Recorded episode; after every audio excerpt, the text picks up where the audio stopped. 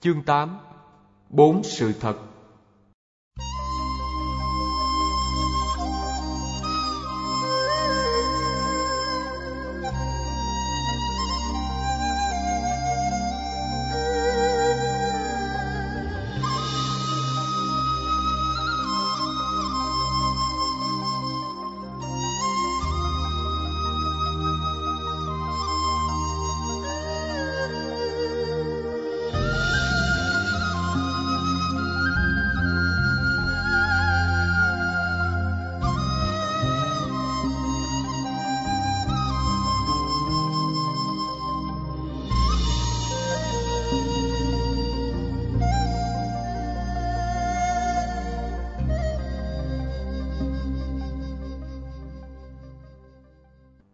Để xây dựng một ước nguyện kiên cố, muốn giải thoát khỏi dòng sinh tử, chúng ta phải khảo sát điều kiện của ta và xem xét các lý do chúng ta muốn được giải thoát.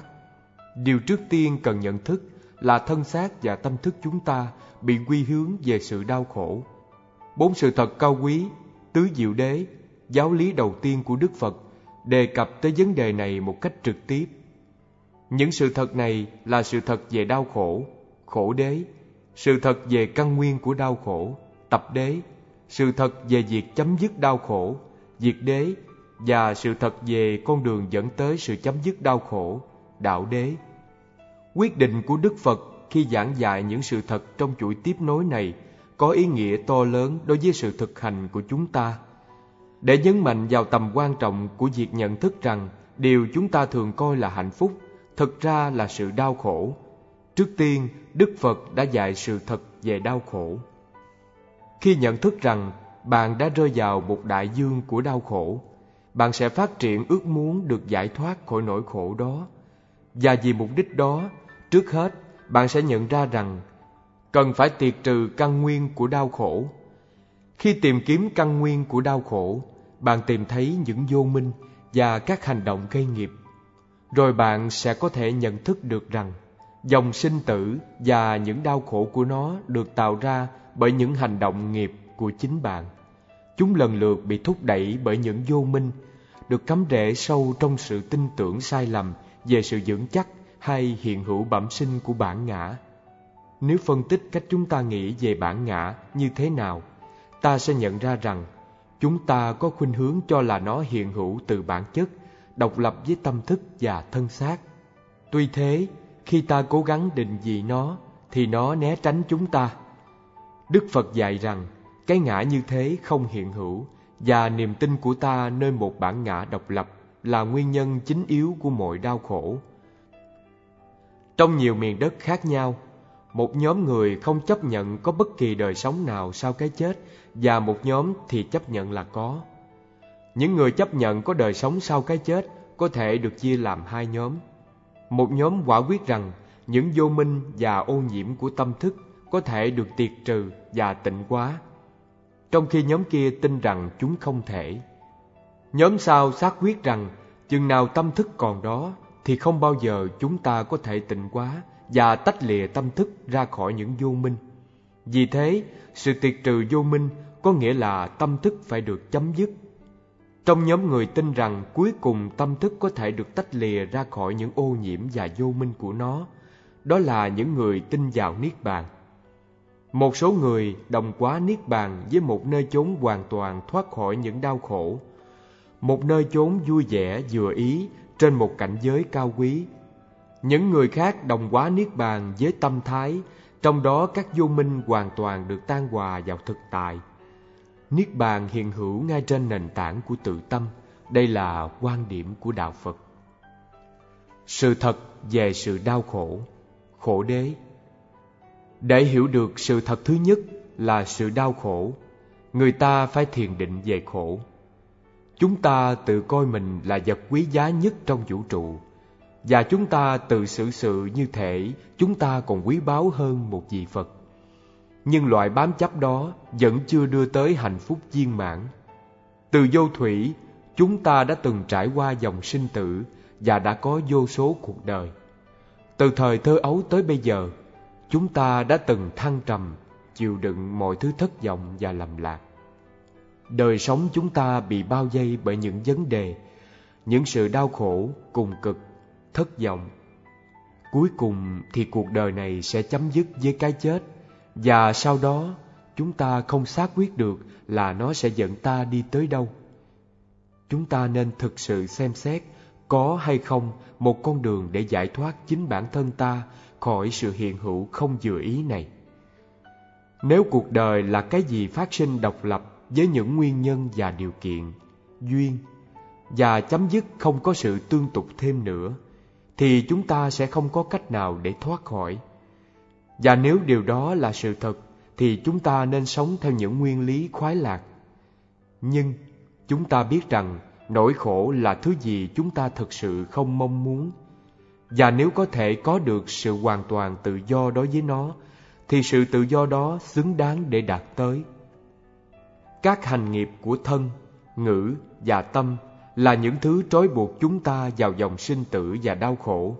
Như ta biết, chúng ta có thể tích tập những hành động này ngay cả trong một phút chốc và phút chốc đó có thể ném chúng ta vào một cảnh giới thấp. Sự trói buộc này bắt rễ trong một tâm thức không được điều phục và gây nên bởi sự vô minh của riêng ta, sự ngộ nhận của chính ta về bản ngã. Ý niệm theo bản năng này về một thứ bản ngã độc lập, cô lập thúc đẩy chúng ta miệt mài trong đủ mọi loại hành động tiêu cực. Nó đưa đến sự đau khổ. Thái độ quy ngã này đã từng là đạo sư của chúng ta. Chúng ta đã luôn luôn dâng theo mệnh lệnh của nó. Chúng ta phải nhận thức rằng chúng ta không có lợi lạc gì khi tuân theo huấn lệnh của nó. Chừng nào chúng ta còn làm như thế thì không có cơ hội để có hạnh phúc. Trong hoàn cảnh này, chúng ta nên khảo sát xem có thể chiến thắng được sự mê lầm, vô minh này hay không. Chính kinh nghiệm về việc sinh ra là một sự khổ nhọc cho cả người mẹ lẫn đứa con. Sau khi ta sinh ra, sự vô minh có một ảnh hưởng theo bản năng đối với thân xác và tâm thức ta, ngăn cản tâm thức hướng về sự thực hành Pháp. Chính thân thể của ta trở thành những nguyên nhân cho sự phát khởi các vô minh. Ví dụ như khi thân thể bị suy yếu bởi các bệnh tật nào đó, bạn sẽ trở nên cáo giận, và khi nó mạnh khỏe hơn, thì bạn có sự tham muốn. Sự sinh ra chắc chắn được tiếp theo bởi cái chết, và theo sau cái chết là sự tái sinh khác. Nếu điều này chưa đủ, chính sự tái sinh sẽ là nền tảng cho những đau khổ hơn nữa. Bởi sự tái sinh này chuẩn bị môi trường cho những vô minh hơn nữa. Chúng lại thúc đẩy những hành động tiêu cực, gây ra những hậu quả nghiệp báo. Sự hiện hữu làm người này mà chúng ta ôm giữ như báo vật thì phát sinh từ cái gì dơ bẩn. Thân xác chúng ta được sinh ra từ sự kết hợp những sinh chất của cha mẹ là tinh dịch và trứng. Nếu chúng ta nhìn thấy máu và tinh dịch trên một cái khăn hay một giọt chảy xuống đất, chúng ta sẽ hoảng hồn. Tuy vậy, chúng ta vẫn tiếp tục tôn thờ thân xác của riêng mình. Chúng ta cố gắng phủ lên thân thể mình những quần áo tốt đẹp và che đậy mùi của nó bằng nước hoa. Cha mẹ chúng ta cũng được sinh ra từ những thể chất tương tự. Cha mẹ và ông bà của họ cũng vậy. Nếu chúng ta truy nguyên nó, ta sẽ thấy thân xác là sản phẩm kết quả của tất cả những chất thể bất tịnh này. Nếu truy cứu một bước nữa, ta có thể thấy thân xác giống như một bộ máy để sản xuất phân và nước tiểu. Khi bạn nhìn thấy những con dung đất ăn bùn đất ở một đầu và sau đó bài tiết nó ở đầu kia, bạn thấy chúng thật đáng thương. Sự thật thì thân thể của chính chúng ta cũng tương tự như vậy. Chúng ta vẫn tiếp tục ăn và tiếp tục bài tiết. Một thân xác như thế thì không có gì để yêu mến. Hơn nữa, nhân loại có tiềm năng đe dọa chính sự sống còn của trái đất. Do tâm thức không được điều phục, có những người không chỉ tích tập co tàn của các hành động tiêu cực, mà họ cũng làm ảnh hưởng đến đời sống của vô số người, gây nên sự khốn cùng, đau khổ và dày dò. Rồi thì có đau khổ do sự già nua. Sự già nua xảy ra từ từ. Nếu không thì chúng ta sẽ không thể chịu đựng nổi nó một chút nào. Khi già đi, Chúng ta mất sự mềm dẻo đã có khi ta còn trẻ. Ta không thể tiêu hóa thức ăn mà có một thời ta ưa thích. Chúng ta không thể nhớ lại tên người hay đồ vật mà chúng ta thường hồi tưởng một cách sống động.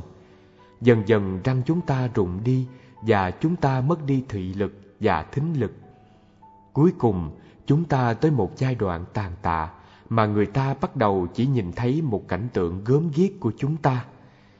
Khi bạn tới giai đoạn cần sự giúp đỡ của người khác thì người ta sẽ xa lánh bạn.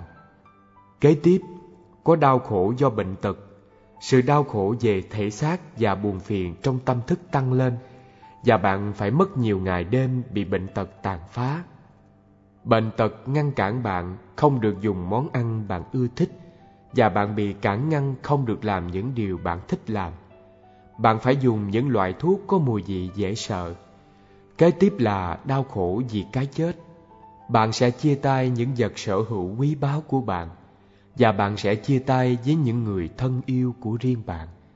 Và bạn sẽ chia tay với thân thể của chính bạn đã từng đi theo bạn suốt cả cuộc đời. Nỗi khổ của cái chết hết sức rõ ràng đối với chúng ta. Không cần thiết phải giảng giải nghĩa nó thêm nữa.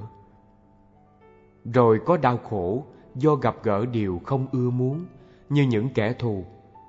Trong đời này, nhiều kinh nghiệm xảy ra nghịch lại với ước muốn của chúng ta.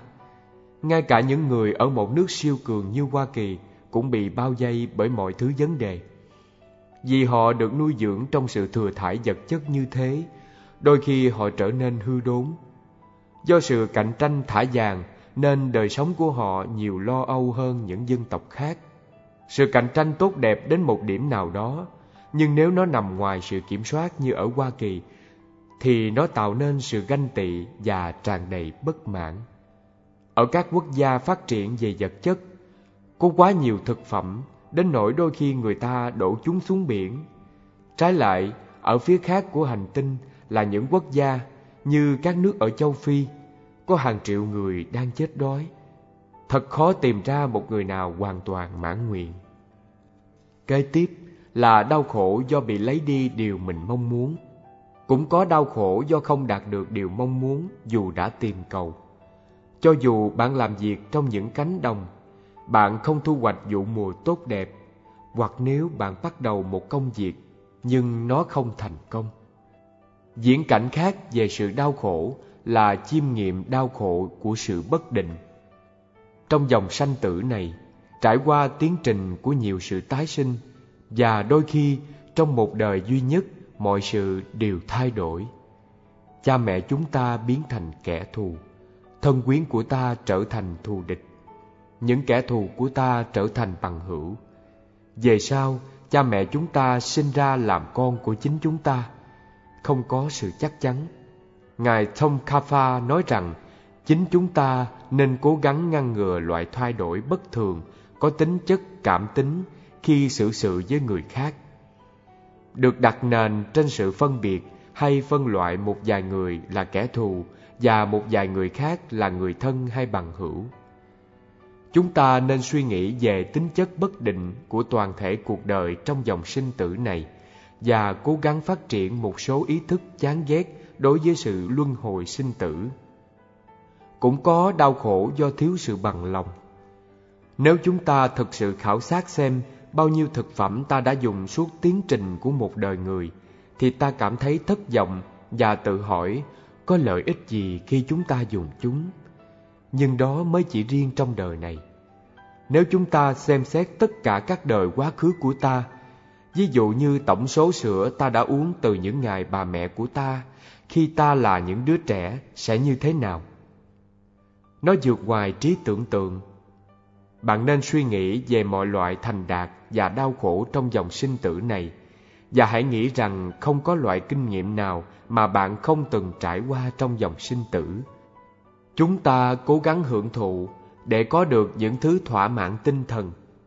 Nhưng khi chúng ta cố gắng bao nhiêu để vui hưởng lạc thú và hạnh phúc của dòng sinh tử, ta vẫn không có được sự hài lòng. Nó đúng là vô tận.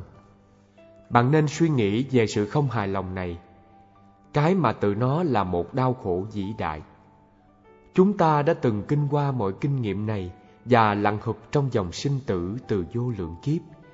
Khi suy nghĩ về sự vô ích của những kinh nghiệm như thế, bạn cần xác định rằng nếu bây giờ bạn không dừng hẳn dòng sinh tử lẫn quẩn này, thì việc tiếp tục nó chỉ hoàn toàn là sự vô ích. Vì thế, bạn nên phát triển một ý thức nhàm chán sâu xa đối với toàn bộ các thứ kinh nghiệm trong dòng sinh tử này. Có sự đau khổ do phải từ bỏ thân xác không biết bao nhiêu lần. Cho tới bây giờ, chúng ta đã sống quá nhiều cuộc đời và có quá nhiều thân mạng. Và chúng ta vẫn không thể sử dụng chúng trong một phương cách có ý nghĩa. Chúng ta đã không thành tựu được điều gì chỉ bằng cách mang vô số thân xác này. Chúng ta đã phải chịu đựng sự thụ thai rất nhiều lần. Đức Phật nói rằng, nếu chúng ta đếm số lượng những bà mẹ của ta bằng cách để riêng ra những viên sỏi, mỗi viên tượng trưng cho một bà mẹ của ta, thì việc tính đếm này không thể chấm dứt. Hãy quán chiếu về sự kiện, mọi sự thành công thịnh vượng trong dòng sinh tử đều chấm dứt trong một loại khốn khổ và thất vọng nào đó. Như các bản văn nói, sự chấm dứt của thâu hoạch là suy kiệt, chấm dứt của địa vị cao trọng là sự sụp đổ, sự chấm dứt của gặp gỡ là chia ly và sự chấm dứt của đời sống là cái chết. Tóm lại, mọi kinh nghiệm, niềm vui và hạnh phúc trong dòng sinh tử này, dù chúng xuất hiện mạnh mẽ và to lớn đến đâu, đều chấm dứt với nỗi khốn khổ. Cuối cùng, một diễn cảnh xa hơn nữa với ba loại đau khổ. Loại thứ nhất được gọi là đau khổ do đau khổ, là những kinh nghiệm hiển nhiên do nỗi đau đớn thể xác và tinh thần mà ta thường xem là đau khổ. Loại thứ hai được gọi là đau khổ do sự thay đổi. Vì tất cả niềm vui và hạnh phúc thế gian cuối cùng biến thành những đau khổ, nên chúng được gọi là những đau khổ do sự thay đổi. Những đau khổ do sự thay đổi được nhận diện sai như những kinh nghiệm hạnh phúc. Ví dụ, nếu bạn bị sốt hay cảm thấy rất nóng, thì khi nước mát được tạt lên người bạn, bạn sẽ cảm thấy một thứ phúc lạc. Đây là cái chúng ta coi là hạnh phúc. Hoặc nếu bạn đang đi bộ một thời gian dài và một lát sau bạn có cơ hội ngồi xuống, thì giây phút đó dường như thực sự rất hỷ lạc. Tuy nhiên, thực ra nó không phải là một kinh nghiệm hỷ lạc. Cái bạn đang thực sự kinh nghiệm là một sự chấm dứt từ từ của đau khổ trước đó. Nếu việc ngồi xuống là một niềm vui chân thực, thì việc tiếp tục ngồi phải tạo ra cho bạn niềm vui tương tự. Nhưng nếu bạn tiếp tục ngồi, thì một lát sau bạn sẽ thấy mệt và muốn đứng dậy. Loại đau khổ thứ ba là đau khổ do bị tùy thuộc khắp cả, là sự kiện tâm thức và thân thể chúng ta bị tùy thuộc đến nỗi nó có thể bị đau khổ bất cứ lúc nào. Ba loại đau khổ có thể được minh họa theo cách này. Nếu bạn bị một vết phỏng và bạn dùng một thứ thuốc mỡ cho bạn một loại cảm thức về sự che chở và khoan khoái, điều đó giống như đau khổ do sự thay đổi. Bởi vì mặc dù đó là sự khoan khoái nhất thời, nó sẽ không kéo dài. Sau đó, nếu có ai ngẫu nhiên chạm vào vết phỏng hay nước nóng văng vào nó, bạn sẽ thực sự cảm thấy đau đớn. Đó là nỗi khổ hiển nhiên, nỗi khổ do sự đau khổ. Cái khiến cho hai loại đau khổ này có thể có được là trước hết chúng ta có vết phỏng đó. Nếu ta không bị phỏng, chúng ta sẽ không có những kinh nghiệm theo sau. Vết phỏng cung cấp điều kiện cho đau khổ lớn mạnh hơn nữa. Giống như sự sở hữu của chúng ta về một thân xác và tâm thức khiến cho ta phải chịu đựng đau khổ lớn mạnh hơn. Và bản chất của chính thân xác cung cấp điều kiện để bị phỏng. Nó có khuynh hướng chịu đau khổ. Đây là đau khổ do bị tùy thuộc toàn bộ, khắp cả. Chúng ta nên nhận thức rằng những nỗi khổ của súc sinh, ngạ quỷ và chúng sinh ở địa ngục cũng có thể xảy ra ở trong nhân loại. Nhiều người chết vì đói, dường như đôi khi họ phải ăn lá cây và cả một số côn trùng và sâu bọ. Những điều đó rất giống các kinh nghiệm của ngạ quỷ. Nỗi khổ tương tự đang xảy ra hiện nay ở châu Phi, nơi hàng triệu người đang chết vì đói. Khi các quốc gia ở trong cảnh chiến tranh, do những dị biệt về chính trị, thì người dân đau khổ hầu như đang sống trong cảnh giới địa ngục. ngay cả các vị trời cũng đau khổ. Họ có thể biết trước cái chết của mình nên họ đau khổ trong tâm thức. Ta được cho biết là các dòng hoa của họ héo rũ, quần áo và thân thể họ bắt đầu hôi thối. Khi đã kinh nghiệm tất cả những lạc thú của thiên đường, họ cạn kiệt toàn bộ tiềm lực để làm những hành động tích cực. Kết quả là khi chết, họ sẽ đi thẳng xuống các cảnh giới thấp của sinh tử. Ngài Thông Kapha nói rằng như vậy, khi đã quán chiếu về những đau khổ tổng quát của tất cả chúng sinh trong dòng sinh tử nói chung và cũng như những đau khổ đặc thù của mỗi loài trong các cảnh giới luân hồi, thì chúng ta nên phát triển một cảm thức nhàm chán sâu xa đối với mọi kinh nghiệm trong sinh tử và phát triển sự từ bỏ sâu sắc. Sau đó, chúng ta sẽ bắt đầu thực sự khảo sát một cách chính xác xem đâu là các nguyên nhân đưa tới những khốn khổ và thất vọng như vậy. Vì vậy, vấn đề của sự thật thứ hai, sự thật về căn nguyên của sự đau khổ sẽ đến sau đó.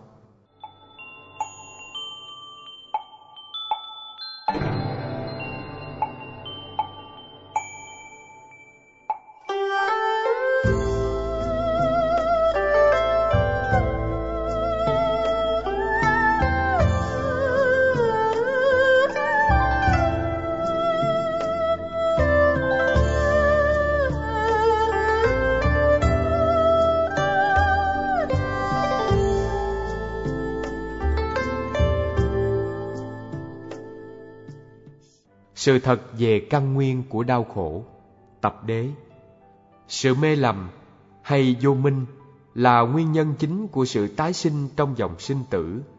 Không có các mê lầm thì những hành động nghiệp sẽ không có năng lực để tạo ra sự tái sinh. Chúng sẽ như các hạt giống bị đốt cháy. Điều tối quan trọng là phải tìm cách đối trị những mê lầm và điều đó lần lượt tùy thuộc vào việc bạn có nhận diện các mê lầm một cách đúng đắn hay không. Vì vậy, chúng ta phải hết sức thông hiểu về các đặc tính tổng quát và đặc thù của những mê lầm. Như Đức Đạt Lai Lạt Ma thứ nhất nói, hãy điều phục một kẻ thù ở bên trong, đó là sự mê lầm. Các kẻ thù ở bên ngoài dường như có thể rất nguy hại, nhưng trong những đời sau, họ có thể biến thành bằng hữu của ta. Mặc dù thế, họ cung cấp cho ta cơ hội để thực hành sự nhẫn nhục và lòng bi mẫn.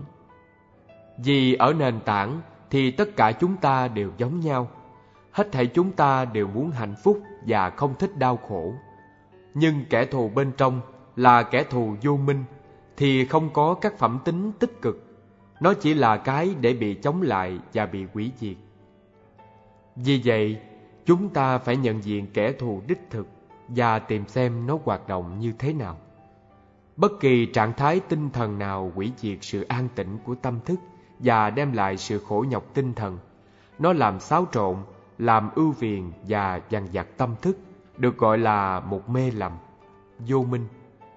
Chúng ta hãy nhận diện vài mê lầm chính.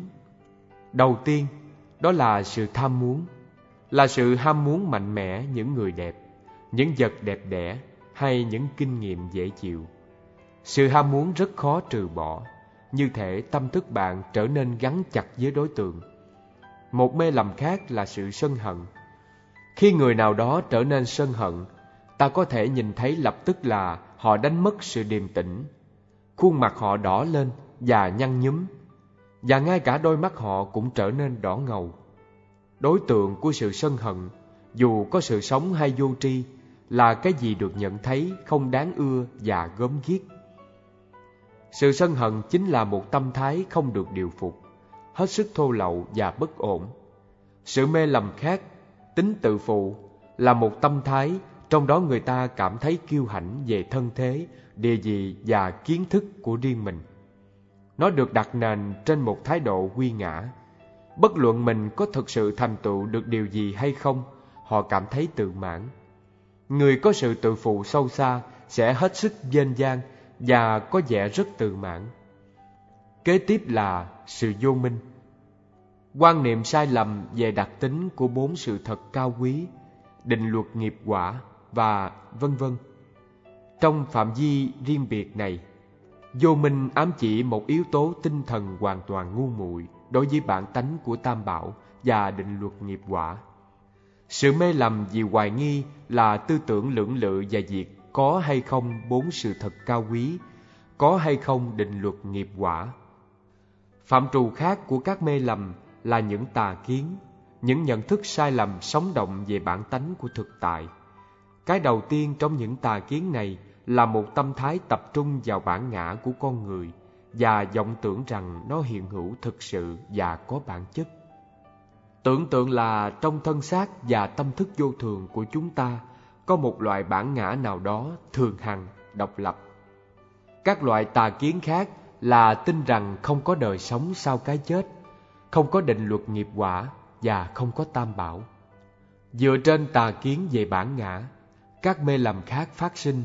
Ví dụ, nếu có một sợi dây thừng cuộn tròn và có màu hơi sậm, bạn có thể nhận định sai lầm sợi thần cuộn tròn đó là một con rắn.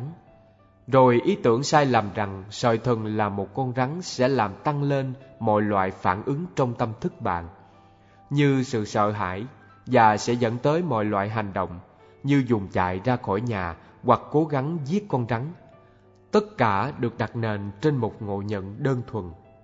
Cùng cách đó, chúng ta tin tưởng sai lầm là thân và tâm có loại bản ngã nào đó và do đó mọi mê lầm khác như tham muốn và sân hận tiếp nối theo sau. Do bởi thái độ quy ngã, cái vọng tưởng về bản ngã này, chúng ta phân biệt giữa bản thân và người khác. Rồi dựa trên việc những người khác xử sự với chúng ta thế nào, ta coi một vài người là thân thiết và cảm thấy bám luyến đối với họ, và coi những người khác là xa cách và phân loại họ như kẻ thù. Sau đó, chúng ta có những kinh nghiệm về sự sân hận và oán ghét và trụ bám vào chính mình. Chúng ta trở nên tự mãn và kiêu hãnh. Rồi thì nếu sự trói chặt của vọng tưởng về bản ngã quá mạnh, chúng ta có thể bắt đầu đặt vấn đề về giá trị của bản thân Đức Phật là người đã giảng dạy về sự vô ngã.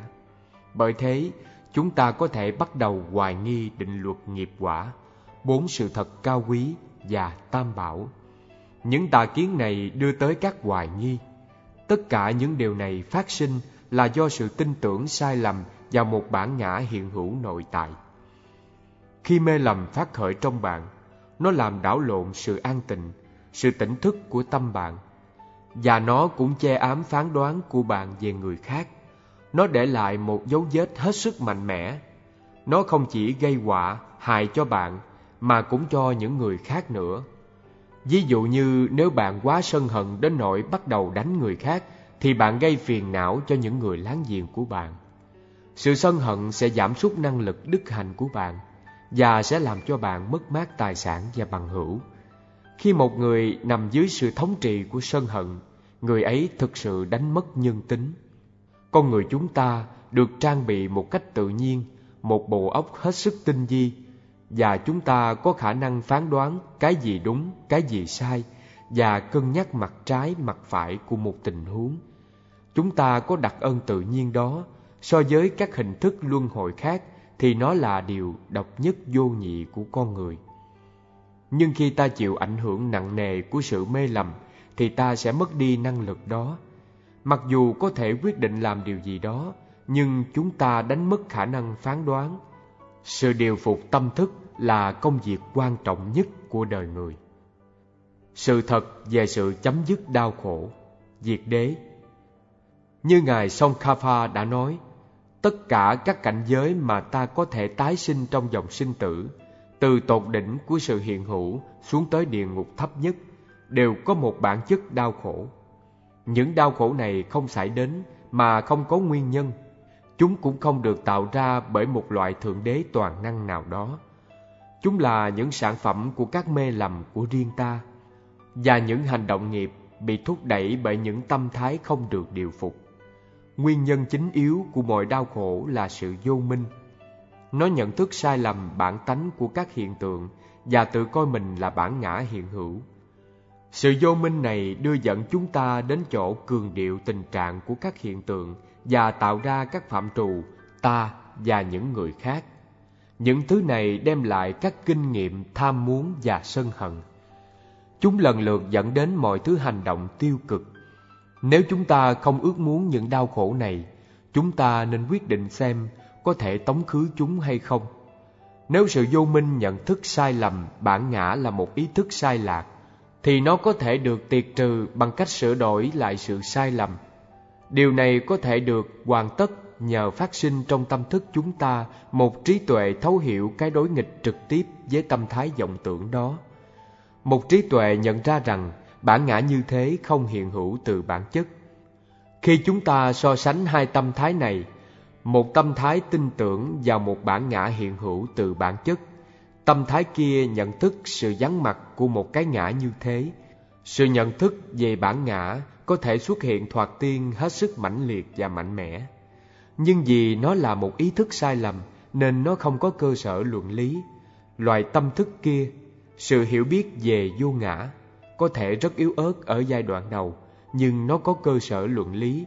Sớm hay muộn, trí tuệ nhận thức cái vô ngã này sẽ giành được sự thắng thế.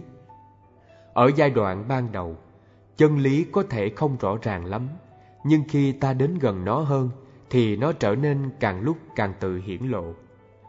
Điều gì sai lầm ở giai đoạn đầu dường như có thể hết sức mạnh mẽ và chắc chắn, nhưng cuối cùng, khi chúng ta truy xét sâu xa hơn, nó trở nên mỏng manh hơn nữa và cuối cùng tan biến mất. Sự mê lầm thì tách biệt với ý thức, nó không phải là thành phần cốt tủy của tâm. Ví dụ như người nào đó rất hay cáo giận nhưng cũng có lúc tâm hồn được bình an. Ngay cả một người hết sức sân hận thì không có nghĩa là lúc nào người ấy cũng phải nóng giận. Vì vậy, khi những tâm thái mê lầm này như sự sân hận và tham muốn phát sinh trong chúng ta, chúng thực sự hết sức mãnh liệt và mạnh mẽ. Nhưng chừng nào ta còn ý thức thì không thể có việc chúng luôn luôn hiển lộ. Một yếu tố khác là chúng ta không thể có hai loại tâm thái đối nghịch tập trung vào một đối tượng cùng một lúc. Như hết sức quán ghét một người và đồng thời lại thương xót người đó thật sâu sắc. Trong tâm thức chúng ta có nhiều phương diện khác nhau, là những phương diện hết sức di tế, một số tiêu cực, một số thì tích cực. Trong hai đối cực này, chúng ta nhận ra rằng cũng hiển nhiên là ta càng nâng cao và tăng trưởng sự quen thuộc của ta ở một mặt, thì sự bám chấp về mặt kia cũng trở nên yếu đi. Vì vậy, những ô nhiễm và mê lầm trong tâm thức chúng ta có thể được tiệt trừ. Kinh nghiệm riêng của ta chứng thực rằng một số người khi còn trẻ thực sự hết sức cáo giận và dễ gây hấn, nhưng sau này họ chuyển hóa thành những người rất dễ thương. Điều này cho thấy có thể chuyển đổi được tâm thái của chúng ta. Khi chúng ta làm cho tâm mình quen thuộc với lòng bi mẫn, thì sức mạnh của sân hận sẽ từ từ giảm bớt. Sự thật về con đường chấm dứt đau khổ. Đạo đế. Khi đã nhìn thấy mọi kinh nghiệm trong dòng sinh tử có một bản chất đau khổ Chúng ta cần phát triển một ước muốn chân thật giải thoát khỏi nó. Được thúc đẩy bởi ước nguyện đó Chúng ta cần đi vào con đường của ba loại tu hành Tu hành giới hạnh, thiền định và trí tuệ. Trong ba loại này, trí tuệ chứng ngộ sự vô ngã là pháp đối trị sẽ tiệt trừ những mê lầm. Để đạt mục đích này, trước tiên chúng ta cần sự kiên cố tinh thần của thiền định như nền tảng, và điều đó lại tùy thuộc vào sự tuân giữ giới hạnh thanh tịnh.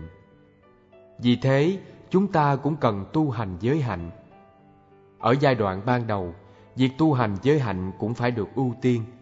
Đó là sự cần yếu tức thì. Ngài Songkhapa nói rằng chánh niệm tỉnh giác và nội quán là nền tảng của toàn thể giáo pháp. Để có một sự tinh dự giới hạnh trong sạch, ta cần có các khả năng nội quán và chánh niệm tỉnh giác đúng đắn. Sự kiềm chế không làm mười hành động tiêu cực của những cư sĩ nam và cư sĩ nữ trong việc tuân thủ giới hạnh thanh tịnh là nền tảng của sự thực hành con đường đưa đến giác ngộ. Nếu chúng ta không xem xét các điều cần thiết phải thực hành như sự tuân giữ giới hạnh, mà thay vào đó lại tìm kiếm các thực hành phức tạp hơn. Thì sự thực hành của chúng ta sẽ chỉ là một sự giả mạo và không thật nghiêm túc. Với sự thực hành ba loại tu hành này, chúng ta nên làm việc cho sự thành tựu giải thoát. Không chỉ cho bản thân chúng ta, mà cũng cho chúng sinh khác. Đời sống con người được nói là hình thức tốt nhất của sự hiện hữu để thực hành Pháp và nỗ lực đem lại một sự chấm dứt dòng sinh tử này. Trong nhân loại, đời sống của cư sĩ bị xáo trộn với mọi thứ phiền não và vấn đề, và họ còn bị dướng bận hơn với các hoạt động thế tục không thật lợi lạc cho việc thực hành Pháp. Đời sống của một nhà sư hay ni cô được nói là có lợi cho việc thực hành Pháp nhiều hơn để có thể chấm dứt dòng sinh tử này. Ngài Tsongkhapa nói rằng việc quán chiếu về những khuyết điểm, bất lợi của đời sống cư sĩ và những thuận lợi của đời sống tăng và ni sẽ củng cố cam kết của bạn đối với một đời sống như vậy, nếu bạn đã là một nhà sư hay ni cô. Nhưng nếu người nào không chọn một lối sống như thế, thì sự quán chiếu như vậy sẽ để lại một dấu ấn thuộc về nghiệp hết sức mạnh mẽ trong tâm thức của họ, khiến cho sau này họ sẽ có cơ may đưa tới một đời sống như thế. Trong đời sống cư sĩ, nếu bạn quá giàu, đời bạn sẽ bị xáo trộn với những vấn đề và lo lắng bảo vệ tài sản của bạn. Còn nếu bạn nghèo, thì cả đời bạn sẽ chỉ dướng bận trong việc tìm kiếm phương tiện vật chất. Có nhiều của cải vật chất và không biết đủ không phải là lối sống của một tăng hay ni. Các tăng và ni không nên dướng bận vào công việc buôn bán trừ khi họ rơi vào một thứ nợ nần nào đó. Kinh doanh buôn bán và dướng bận quá nhiều trong việc cố gắng kiếm tiền khi bạn có đủ thực phẩm là điều thực sự nên tránh. Nếu bạn không sống phù hợp với lối sống tu viện, cùng đức khiêm tốn và hài lòng, thì ngoài sự khác biệt đơn thuần bên ngoài của các loại y phục, sẽ khó có gì biệt nào giữa các cư sĩ và tăng ni. Có một nhà sư ở tu viện Ganden là một thiền giả hết sức nghiêm cẩn. Ông giữ một lời nguyện không bao giờ sống dưới một mái nhà và đã thực hiện điều đó trong nhiều năm. Ông kể với tôi là một hôm ông đang thiền định thì một con rắn lớn bò trước mặt và chỉ chăm chú nhìn ông. Vị thiền giả nhìn con rắn và bắt đầu nói dài ngôn từ có tính chất tôn giáo. Tôi thấy việc này khá ngộ ngộ, vì có vẻ như thể thiền giả đang ban giáo lý cho con rắn. Ông nói với tôi là con rắn nhìn ông một lúc lâu và sau đó nhẹ nhàng trường đi. Chính Đức Phật đã nhấn mạnh vào tầm quan trọng của giới luật. Khi Ngài thị tịch, được hỏi ai sẽ là người kế tục. Đức Phật nói sự thực hành giới luật phải là người hướng dẫn và đạo sư của toàn thể giáo lý Phật giáo. Ngài gọi giới luật là người kế nhiệm của Ngài. Để chiến thắng được sự đa tạp của những mê lầm, điều quan trọng là kiểm soát tâm của riêng bạn và bất kỳ cảm xúc nào mạnh mẽ và đa tạp hơn cần được đưa ra trước tiên. Ví dụ, một số người rất ham muốn khoái lạc, một số người rất hay cáo giận, một số người rất si mê và lười biếng. Bạn nên kiểm soát cá tính của bạn và cố gắng chiến thắng bất kỳ cảm xúc nào rõ ràng và mạnh mẽ nhất trong tâm thức bạn.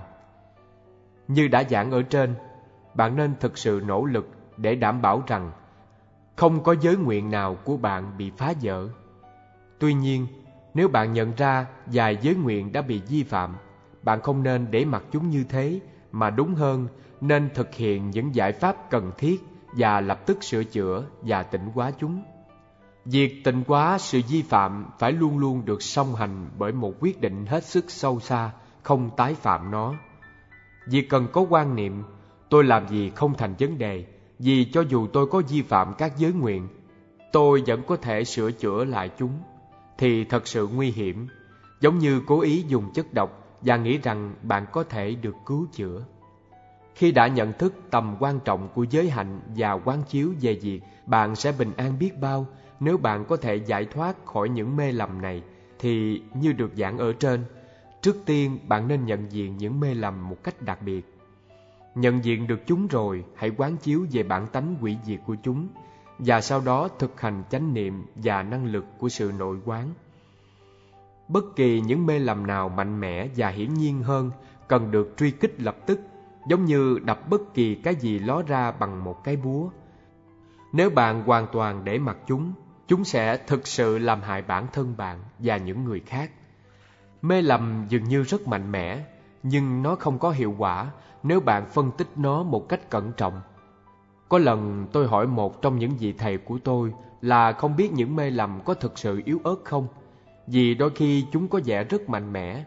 Ngài trả lời rằng, mê lầm yếu ớt bởi vì anh không cần đến các loại vũ khí hạt nhân để hủy diệt chúng.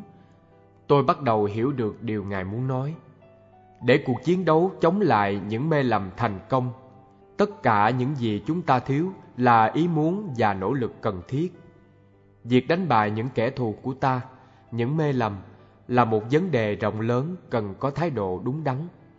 Tâm thái của chúng ta quan trọng đến nỗi bất kỳ lúc nào vị đạo sư Ấn Độ Atissa gặp gỡ ai, câu đầu tiên mà Ngài hỏi là Hôm nay ông có thiện tâm không?